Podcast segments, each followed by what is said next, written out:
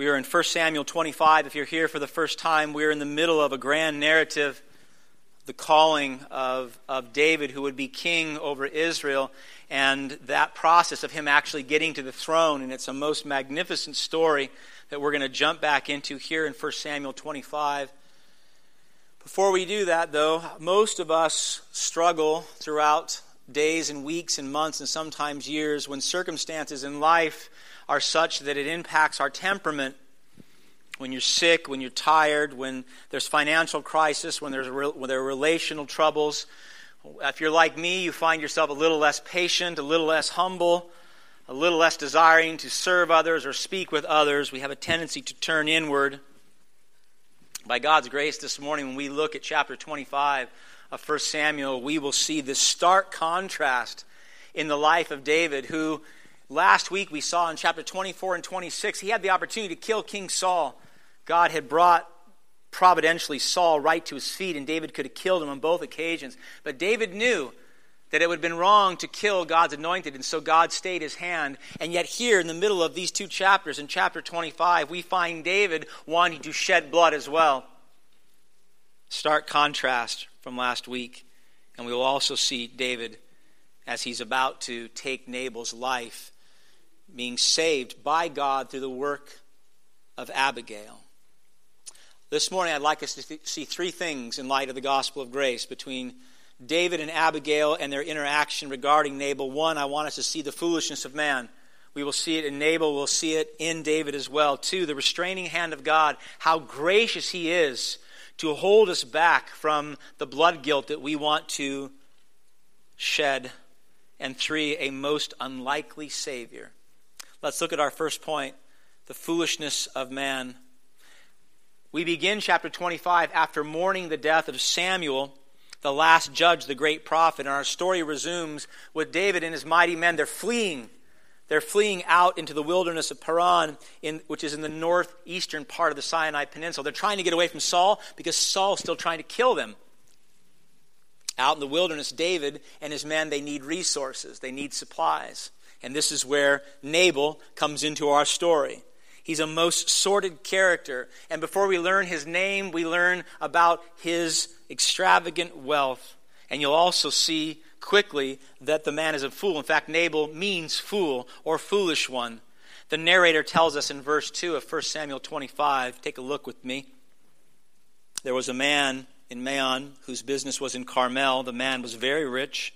He had 3,000 sheep and 1,000 goats, and he was shearing. He was shearing his sheep in Carmel. And that was a, a time of shearing, was a festival as long as the work they were working and enjoying a feast as well. And so the narrator tells us of this man's great wealth first, and we will understand why quickly. It defined him. It wasn't just something that he was telling us off the cuff. Nabal's possessions, Nabal's wealth defined him, it characterized him.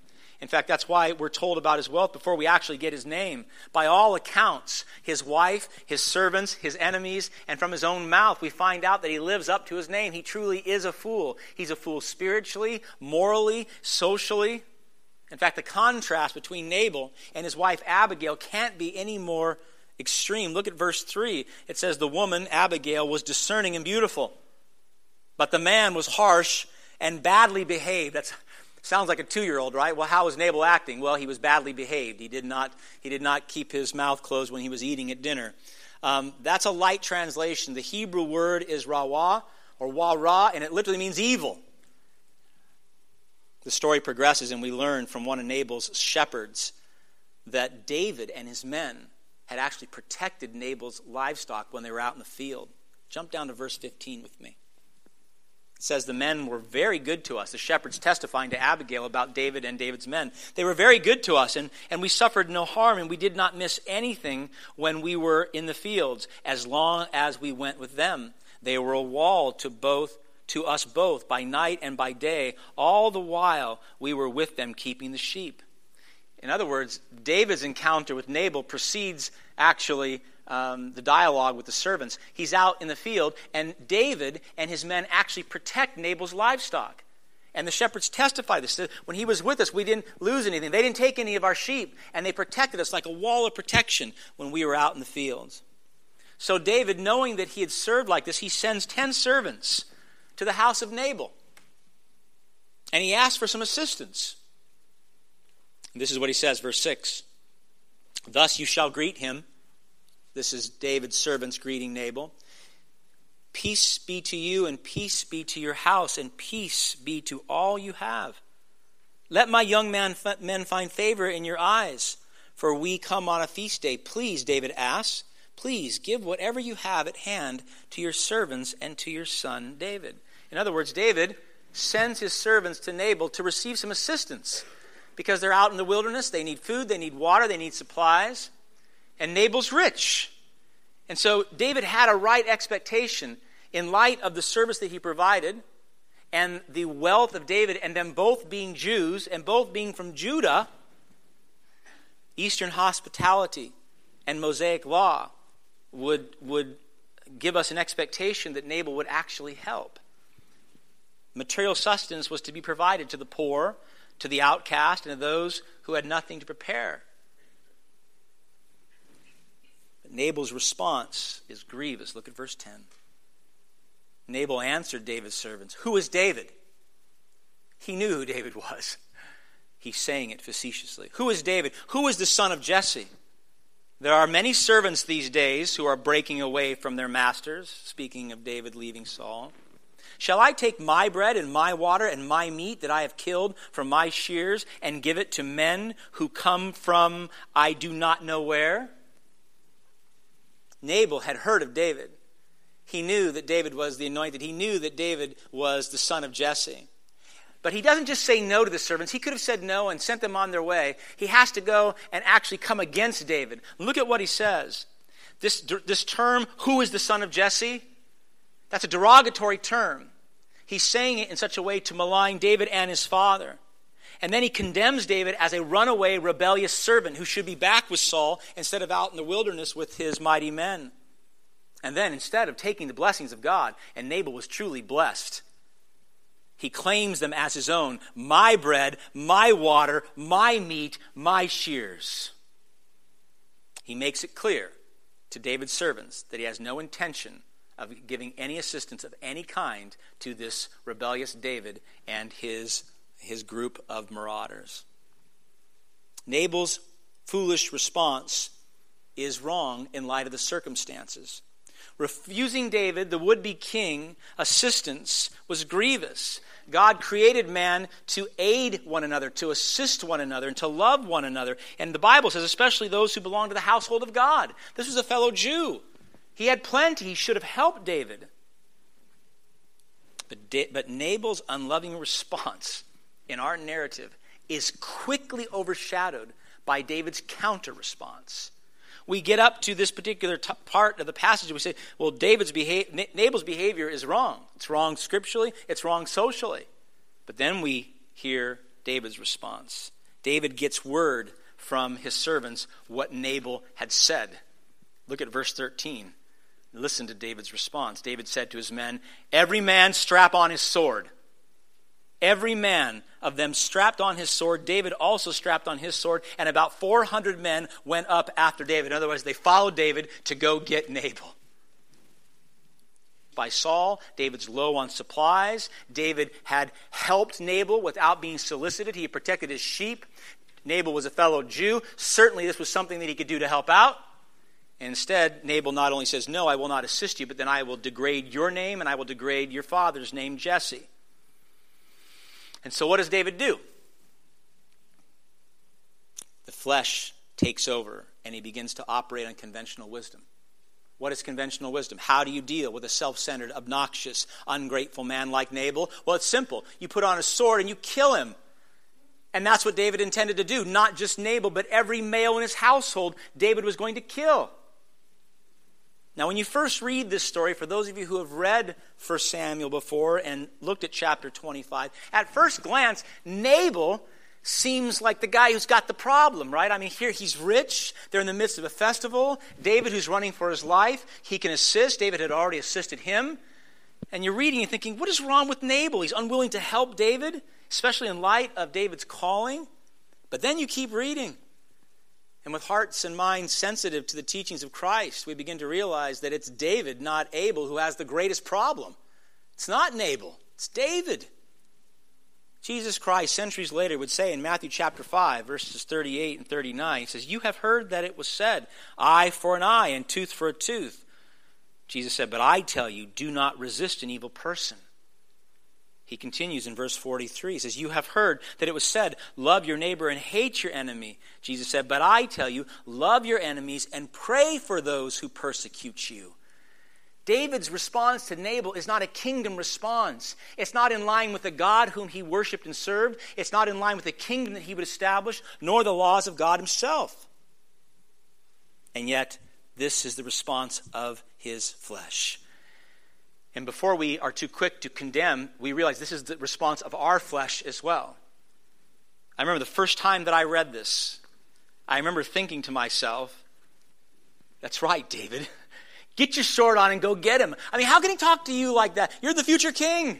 How can he do that to you? You helped him with the sheep. You're a fellow Jew. How could you do that? My flesh rejoiced in David's response. Why?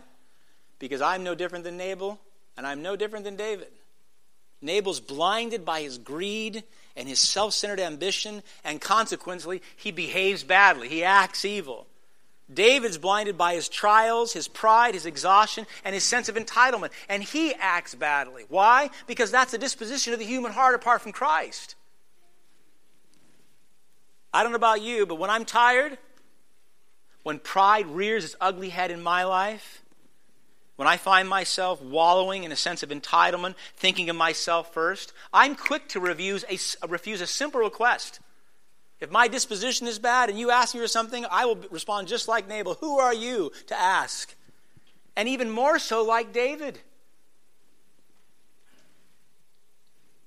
I'm so quick to strap on my sword and at least take your life in my mind and heart when I am feeling entitled or tired or exhausted. This is no surprise to any of us. This is the heart of man. Our disposition, apart from the saving grace of Christ and the Holy Spirit, is one of self centeredness. It is one of pride. It is one of greed. It is one of death. It is one of anger. It is one of hatred. The heart of man, apart from Christ, takes God's system of justice and we always bring it and we try to apply it to ourselves in a very self centered way. It would have been just for Nabal to give David the provisions that he asked for, but he refused. It would have been unjust for David to take Nabal's life for refusing to give the provisions, but he was going to anyway. The flesh always wants to exercise God's justice when it is in our own best interest. And the flesh is the first to cry foul when justice comes against us. We see two men, Nabal and David, and they represent all mankind, male and female. Apart from the restraining hand of God, apart from the outpouring of the Holy Spirit and Christ in your life, this is who we are. Our disposition, our fallen nature, is one of greed and anger and hatred and death. And so we see the beginning of our narrative, the condition of mankind. Two, the second point I want to show you is the gracious restraint of God. He does a mighty work here. I mean, what would keep David and his 400 fighting men from actually going to Carmel and taking Nabal's life and every male that was there? How would David not end up like Saul at Nob when he killed the, all the priests and the entire city? How? What would keep him from this fleshly response? Only the restraining power of God. Only God restraining David from acting according to his sinful nature. And he does it in a most extraordinary way. God restrains David through Nabal's wife, Abigail. Once Abigail hears of her husband's foolishness, she was accustomed to it, living with him likely many years. She acts quickly to spare her husband's life and every male in her household. For David had sworn an oath. Look at verse 22. You talk about a rash oath. David said, God do so to the enemies of David, and more also, if by morning I leave so much as one male of all who belong to him.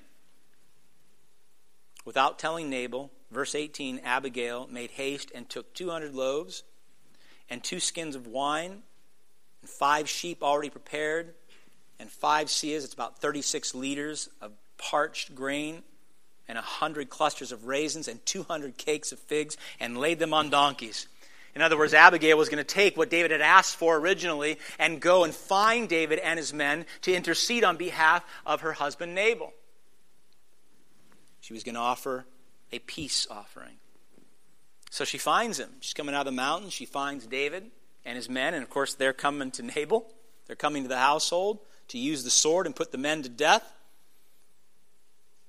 Verse 23 She hurried and got down from the donkey and fell before David on her face and bowed to the ground. She fell at his feet and she said, Listen to this. Look at verse 24. On me alone, my Lord, be the guilt. Abigail wasn't even there when the servants of David were talking to Nabal. She says, On me alone, my Lord, be the guilt.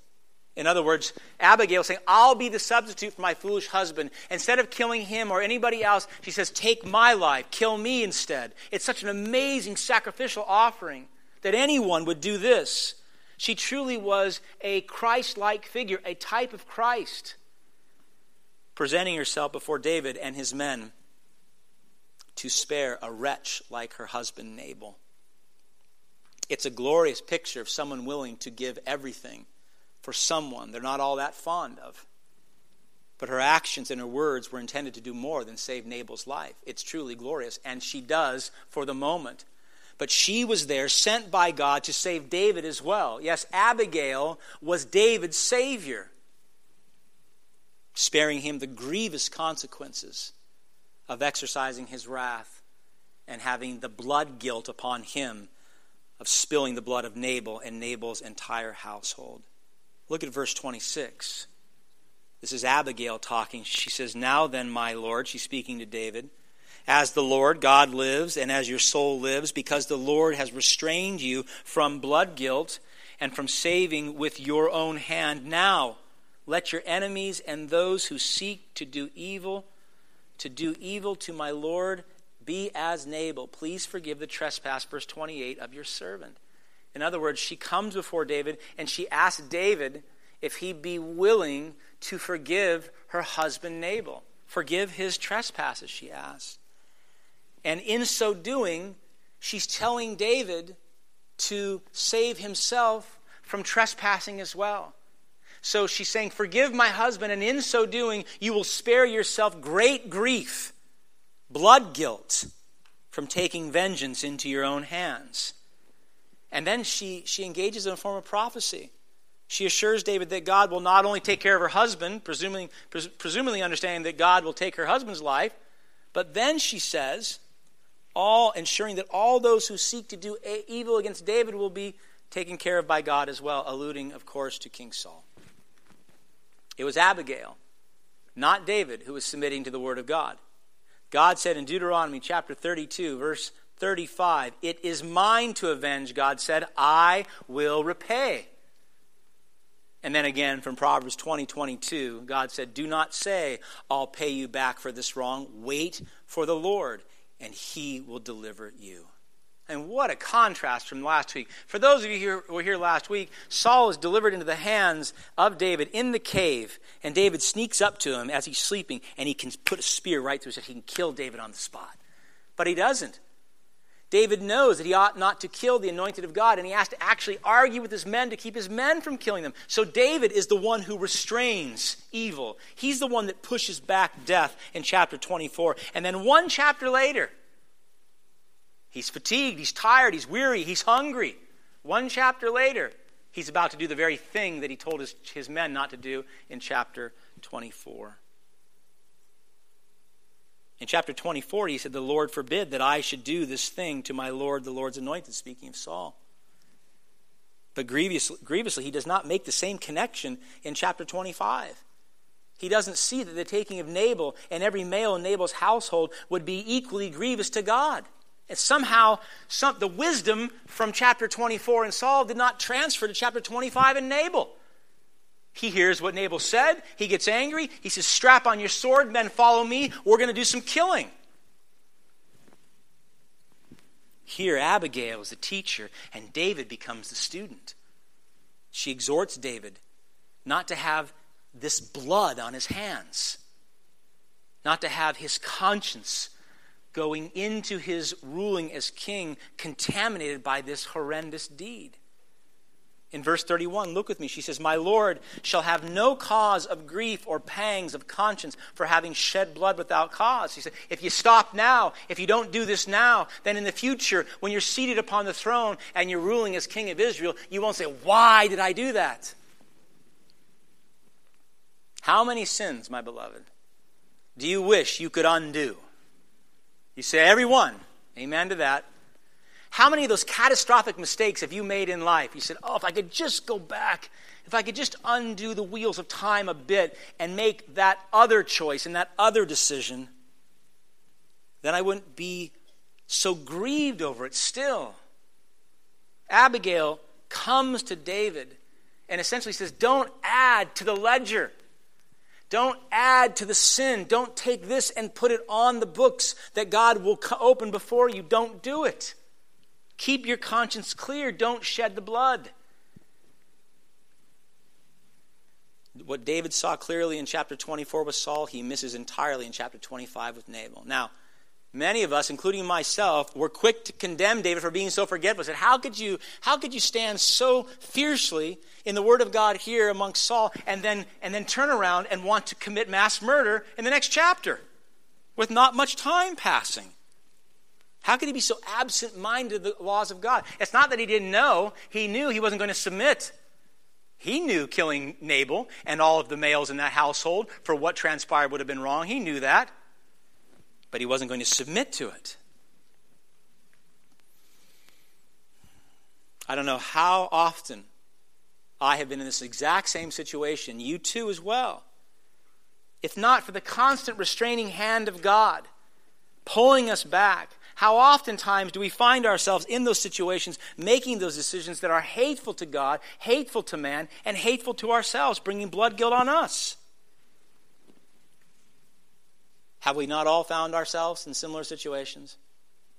Seeing clearly in one instance, making right decisions according to the Word of God, submitting to God in one situation, and then you change the character, change the time, change the disposition you're tired, you're sick, you're hungry, you're stressed out.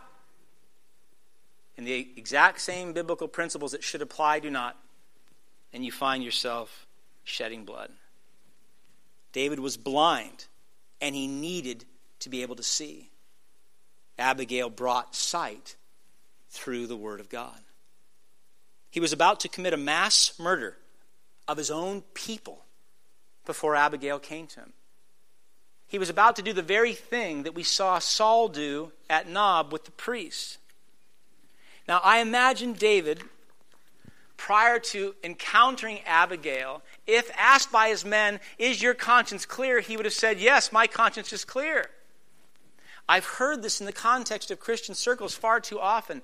Simply because your conscience is clear does not mean, one, that sin is crouching at your door and about to devour you, or two, that you have sinned and need to repent. I imagine David would have said, My conscience was clear and he was about to commit murder. How often we are veiled, my beloved, just like David, thinking that we are thinking clearly, thinking that we are acting justly, strapping on our swords and saying, I'll show you what I'm going to do. When in truth, we're not living by faith in God's word, we're living by the flesh and circumstances and emotions, having our decisions influenced by our struggles, struggles at work, struggles at home. You ever noticed how your temperament and disposition change when things are hard at work and when things are hard at home? By a lack of sleep, or if you're sick or you're in chronic pain, how that influences the decision making process. Maybe it's those besetting sins in your life you've dealt with all your life. Maybe it's a financial crisis or a broken relationship. How deep and multifaceted is the wisdom of God to see these things before they devour us? How desperately my beloved, we need the Word of God daily to keep our path straight. How desperately we need a Savior like Christ, someone that we can come to and pray to who will make our path straight. To not be blinded by our pride or our circumstances. To not live by sight or feelings, but by faith according to the Word of God. How desperately how desperately do we need Abigails? We need Abigails in our lives coming to us and saying, Stop. You're going to make a catastrophic mistake if you continue down this path. How desperately we need to be Abigails to one another. True brothers and sisters coming alongside each other saying, Stop, brother. You're not seeing clearly. You're not thinking clearly. You may say your conscience is clear, but it can't be because this is contrary to the will and word of God. Stop. And we need to be Abigail's coming to David as Abigail came to David. She came lowly. She came out of her love for her husband and out of her love for her future king. She came humbly. I mean, she, she gets off the donkey, not prideful, not harsh, but she bows down as a servant to David. And she says, Upon me, my Lord, place the guilt. It's such a remarkable intervention. Abigail, Abigail's posture before David should be our posture before one another. I dare say this is not usually how it goes. Usually, when we go to intervene in someone's life, we're mad at them for, for making the decision or heading down that path. And we come to them angry and harsh. And we may speak the truth, but it's not in much love, and it certainly isn't humble. Abigail comes to David and she falls down on her face and she says, Lord, do not do this grievous thing. Do not bring this blood guilt upon yourself. She loves him right to the cross. It's extraordinary. I need lots of Abigails like this in my life. Paul said in Ephesians chapter 4, he says, We are to be completely humble and gentle with one another. We're to be patient, bearing with one another in love. We're to make every effort to keep the unity of the Spirit through the bond of peace, speaking the truth in love. That's how we're to come to one another. And then Paul to Timothy in 2 Timothy 4 2, we are to correct, rebuke, and encourage with great patience and careful instruction. How oftentimes do we say nothing? We're not Abigail at all. We hear, oh, yeah, well, let him go. You know, I'll pray for you. Instead of strapping up the donkeys and bringing the provisions and going out and saying, Wait, wait, patiently, lovingly, correcting, rebuking, and training, encouraging with patience and careful instruction. Saints, we need Abigails around us, and we need to be Abigails to one another so as to not have our hearts hardened by the deceitfulness of sin. We need the Word of God, we need prayer, we need Abigail, and we need God. I mean, flat out, God saved David. He used Abigail, but it was God who intervened. Charles Spurgeon writes this Heart of stone, relent, relent. Melt by Jesus' love subdued. He continues, says, To the believer, there is abundant cause of hope here. He who made the heart can melt it.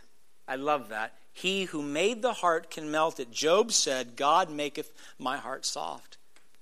It is the peculiar office of the Holy Spirit to renew our nature. Indeed, He makes us to be born again, working on the behalf of our Lord Jesus, whose royal word is Behold, I make all things new. The Holy Spirit can work in us conviction of sin, the new birth, faith in the Lord Jesus, deep contrition, and a holy tenderness. I love that. It's not staying as Nabal and staying as David. It's being renewed, it's being transformed by the power of God. And so we see first, I pray, the foolishness of the heart of man. And I pray that we can identify with that. Secondly, that we see that the restraining hand of God, that by His grace, He comes and He intervenes radically. He says, I'm not going to let you go off the cliff. And lastly, I want to reveal to you a most unlikely Savior. I mean, up to this point in time, David's going to, he puts on the sword, he's going to go kill Nabal. Abigail comes and says, Don't have the blood guilt on you. But what does he do? He doesn't even know this woman. Is he going, is the king to be going to listen to this woman? Or would he proceed according to the flesh? Would he tell his men onward, working salvation with his own hands by killing Nabal and every male in his house? Look at verse 32. David said to Abigail, she spoke. David said to Abigail, Blessed be the Lord, the God of Israel. Verse 32, who sent you this day to me. So David recognizes you're here, Abigail, because God sent you to intervene. Verse 33, blessed be your discretion, and blessed be you. He ran out, God, blessed be you, who have kept me this day from blood guilt and from working salvation with my own hand. In other words, taking vengeance into my own hands. Verse 34 For as surely as the Lord, the God of Israel, lives, who has restrained me from hurting you, unless you had hurried and come to meet me truly by morning, there had not been left to Nabal so much as one male. And so he says, Had it not been for God sending you to stop me, your husband would be dead, and every male in your household would be dead. Every servant, every child, every slave. David's hand against Nabal is stayed because God intervenes by sending Nabal to save David. Quite an unlikely Savior. Abigail reminds David of his commitment to God, his commitment to God's word, of not acting impulsively according to the flesh, of remembering that he's the king to be and that he'll rule on that throne, and therefore he doesn't want his conscience weighed down with this act he's about to engage in. Now, of all the people, or angels, or animals that God could have sent to warn David, and yes, God does warn us sometimes through donkeys he chose Abigail. He chose Abigail. The very man who David's going to kill, he takes his wife. He says, Go stop David. Go speak truth to David. Go love your husband and love your king to be as well. She is a humble, discerning, in this particular time, woman. There was no political clout. There was no stature for her. And yet God uses her to save his anointed from doing the unthinkable, from tarnishing his name, from tarnishing God's name. And David agrees. He hears the wisdom of God speaking through Abigail, and then he blesses her for stopping him from shedding blood and bringing disgrace upon him and his future throne. Look at verse 32 again. Blessed be the Lord, the God of Israel, who sent you this day to me. And then in verse 33, keeping me this day from blood guilt. Now, that's not a word we use a lot. It's used three times 26, 30, and 31 and 33. You know what blood guilt is? Blood guilt is the guilt incur- incurred by a person for shedding innocent blood, according to Numbers 35, 33, and 34. And it made a person, listen closely, blood guilt made a person unclean to come into the presence of God. It made them unable to worship the living God. So serious was blood guilt amongst God's people that the entire community shared in the guilt until that person, the assailant, paid the penalty of the death with their own life. No other penalty no other type of sacrifice could substitute for the death of the guilty party except the blood of the guilty party. That just punishment for spilling innocent blood was blood. Judas Iscariot incurred blood guilt by betraying Jesus in Matthew chapter 27. For those of you who went and to a Friday night uh, service, you heard about that. Those who called for the crucifixion of Christ saying, Crucify him, crucify him. They accepted the burden of blood guilt for themselves and their children in Matthew 27 25. Even Pontius Pilate, the pagan Roman governor who sentences Jesus to death, says in Matthew 27, verse 24, after he sentenced Jesus to die, it says he took water, he washed his hands in front of the crowd, and he said, I am innocent of this man's blood. It is your responsibility. He's saying, This blood guilt's not on me, and of course it was. He's saying, It's not on me, it's on you. You keep telling me to crucify him. Blood guilt before the holy God of all creation is a most fearful thing. And yet, all of us, listen closely, all of us find ourselves in a similar situation, in desperate need of a greater Abigail, someone who will save us from our own blood guilt. And you say, wait a minute, wait a minute. I've never shed innocent blood. I'm not a murderer. My beloved, listen closely. According to the Bible, according to the Word of God, and our own lives testify to this, we're all murderers. Even David although he never physically laid a hand on Nabal. He may never even seen him. I don't know. He'd already murdered Nabal in his heart. He'd already killed him. You say, what do you mean? Jesus said in Matthew chapter 5, listen closely, 21 and 22, Jesus said, You have heard that it was said to the people long ago, Do not murder, and anyone who murders will be subject to judgment. Jesus said, But I tell you that anyone who is angry with his brother will be subject to judgment. Again, anyone who says to his brother, Raca, is answerable to the Sanhedrin. But anyone who says, You fool, will be in danger of the fire of hell. In other words, according to the standards of God's kingdom, according to God's laws, and God is the ultimate judge. David committed murder in his heart the moment he said, Strap on your swords, men, we're going to go kill him. He had already killed him in the eyes of God. Now that means if we take Matthew chapter 5 and what Jesus said to be true, that means we're all murderers. Because we've all been angry enough with someone in our heart that would qualify as murder in the kingdom of God. And if you're like me, then you're a mass murderer. I mean, I'm a veritable serial killer. I think I've killed the majority of the church numerous times. You know, when you say, Oh, I could kill someone? See, you don't really mean that. No, I, I do, but I can't. If you call someone Raca or you fool, condemning someone, then you commit murder in the eyes of God. Even if you never shed blood. I've never, I've never actually shed a man's blood and taken a life. But in the eyes of God, according to his laws, according to Christ, I am a murderer. How many times do you need to commit murder to be sentenced in our country? Once. And yet I am a mass murderer. The blood guilt of many, the blood guilt of some of you, is upon me. And that, according to Jesus, puts me in danger of the very fires of hell, of being separated from God and his people forever and ever. Now, some will hear this, I know, even within the church, and they'll say, This sounds so extreme. This is so difficult. I mean, you, you're calling me a murderer. I mean, I, I came here for an Easter, an Easter Sunday service, and you're calling me a murderer. What am I doing here? I get it. I remember the first time I heard this, I thought, you got to be kidding me. Just murdering someone in my heart is not the same as actually killing them. But we only think this teaching is extreme because we miss the holiness of God. We miss God's absolute holiness, and we miss the kingdom that He has set forth and the laws that He set forth. Like pigs that wallow in mud all their life, they have no idea they're filthy. They don't know it.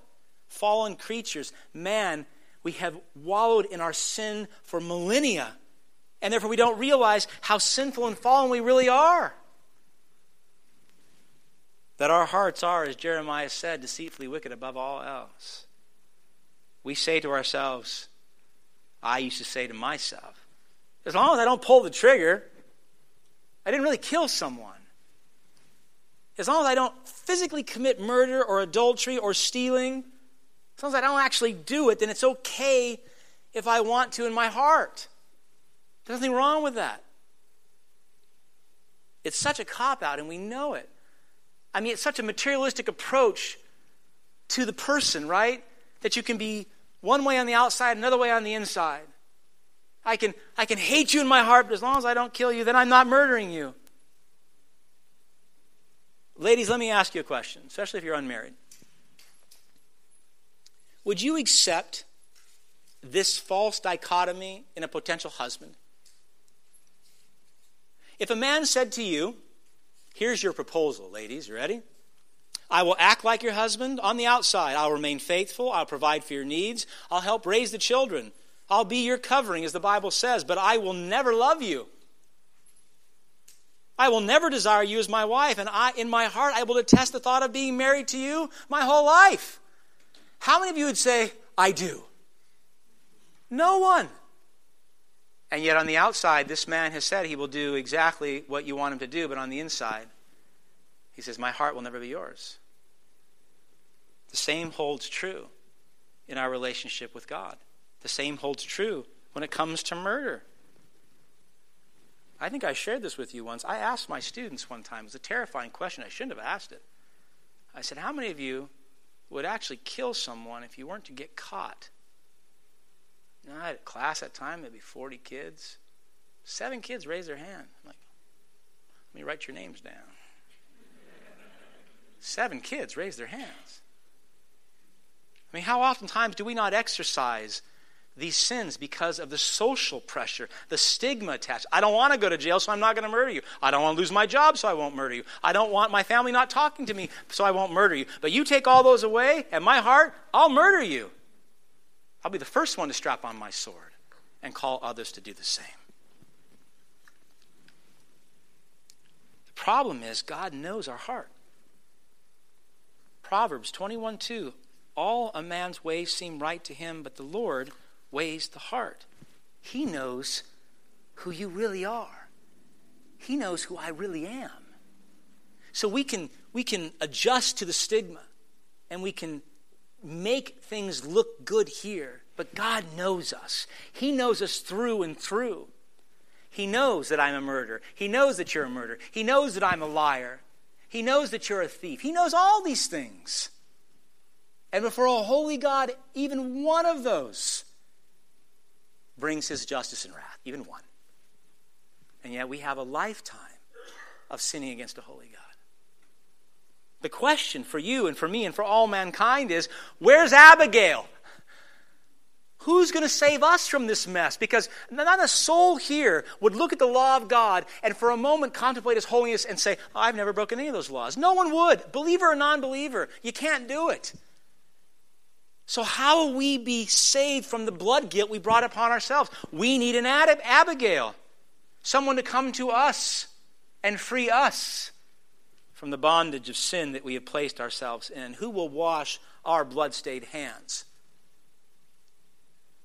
Who will offer us hope this day in the face of the blood guilt that has come upon us?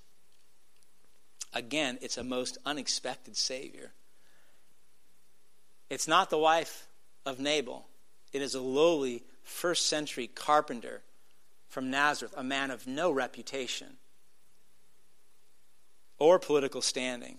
It's the same man that millions of people have gathered across the globe in churches to worship this morning. Same man. The man who came to earth over 2,000 years ago, so humble and so tender, and yet offering salvation to mankind a way out of our blood guilt. The man who came before God and said, like Abigail before David, God, Christ said to God, On me alone, Father, be the guilt. It's so wonderful. The fact that Jesus Christ went before the Father and he said, Don't punish them, punish me. Take their sin and put it upon me. Take the wrath they deserve and put it upon me. And Christ said, On me alone. The man who, being without sin, asked the Father, to forgive our trespasses, as Abigail had asked David of her husband. He said to the father, Put the blood guilt on me. I'll pay their debt. I will, I will take the punishment of their murders. I will take the punishment for their lies and their adultery and their, their, their, their stealing and their blasphemy and their idolatry. He said, I'll take it. And so Jesus Christ, 2,000 years ago, was sacrificed on the cross so that all who repent and believe and follow him will not receive the blood guilt that we rightly deserve. Everybody starts in the same place, everybody has the blood guilt upon them. The question for you and for me as we leave this place today is that will you leave with that stain upon you, or will you cry out for mercy to God? Will you hear your most unlikely Savior say to you, Repent and follow me, and you'll live. Jesus Christ was crucified. The wrath of God was put upon him, and then he died and he was buried. But that's not the end of the story. And many people who have gathered throughout the world in churches today, they know that. And that's why they're in churches today to celebrate the resurrection of this crucified, buried, risen Savior, Jesus Christ. He didn't stay in the tomb. And the great hope of millions now and for centuries has been the forgiveness and grace that comes through this most unlikely Savior, this greater Abigail, Jesus Christ. In Matthew chapter 28, after the Sabbath at dawn on the first day of the week, Sunday morning, Mary Magdalene and the other Mary went to the tomb to look for the Lord, to look for Jesus. When they found it empty, in Matthew 28, verse 5, an angel said to the women, Listen to this. Do not be afraid. Do not be afraid, for I know that you are looking for Jesus who was crucified. And then he said, He's not here. He has risen just as he said. He's not here. He's risen. That means all of our sin, all the blood guilt, all the murderous thoughts, all the idolatry, all the adultery, all the sting, all that, all the mistakes that you regret, all the things you, you could wish you can undo, you can bury with Christ. Put them in the grave with Christ so that through faith you can rise up and live in Him today, tomorrow, next week, and every day that God gives you breath in your lungs to breathe. Christ rose from the dead to make us new creatures, to put to death sin once and for all, to give us new hearts and new minds, new desires not self indulgence like Nabal, but gospel hospitality. Not pride and arrogance like David wanting to kill people, but true humility. True humility. Not a hardness of heart or a desire to shed blood when wronged, but tenderness, compassion, and forgiveness. Only through the death and resurrection of this greater Abigail Jesus Christ, does God offer his grace and forgiveness to flow from Christ. But he calls you to repent. He says, Today is the day of salvation. Recognize the blood guilt that's upon your hands. See indeed of your heart of hearts that you are a murderer. We know that. That you are a thief, that you are a liar, that you are. A, he says, recognize that. But don't stop there. Bring it to the cross. Bring it before Christ. Seek forgiveness. Receive mercy. Receive grace. Why not? Why not?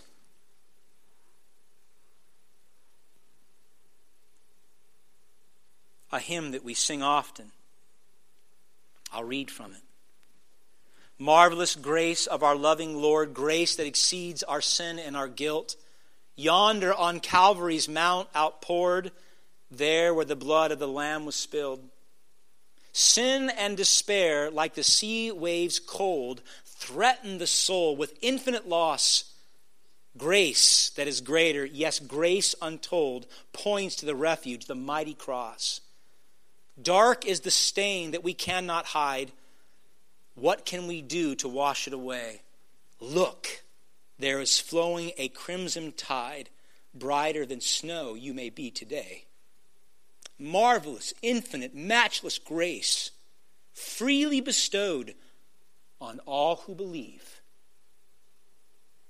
You that are longing to see his face, will you this moment his grace receive? Will you?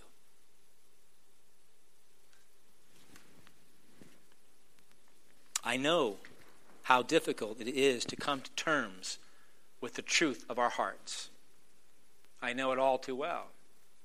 I know how hard it is to hear that you are a murderer, that you are a thief, that you are a sinner through and through.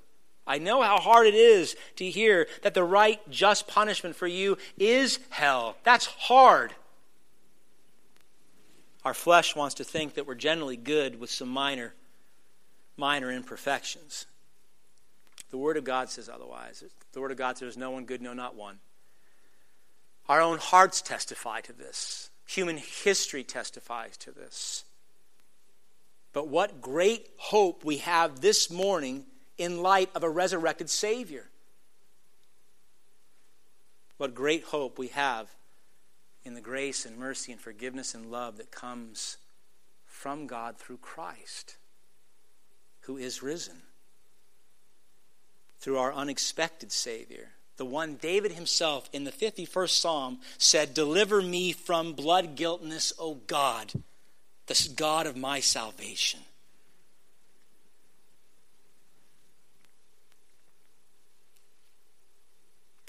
I have the bread and the juice that represents the broken body and spilled blood of Jesus Christ. I don't know a better way to honor our Lord in his death and resurrection than through the ordinance of communion. So I, was, I thought it was fitting for us today. The communion service is for all those who believe on Christ. All those who have repented of the very sins and the blood guilt that we've talked about. All those who do not want to stay in this state or into eternity with this, but want forgiveness, want the hope of Christ. It's for you.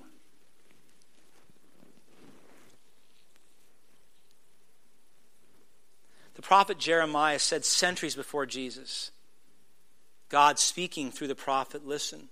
This is from Jeremiah 2:35. He says, "You say, I am innocent. Surely God's anger has turned from me."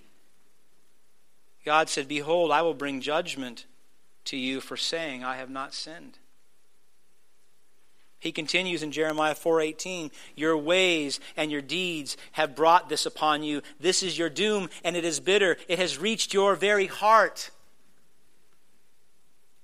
I want to pray for God to forgive us collectively as a people for the blood guilt that we have brought upon ourselves. Let's pray.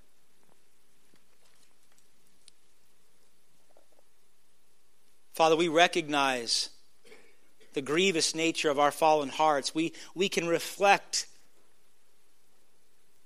upon our own lives and see the innumerable times that we have rejected you and turned from you and fought against you, the living God, our Creator. We know the blood guilt that is upon us. We know that we're not innocent.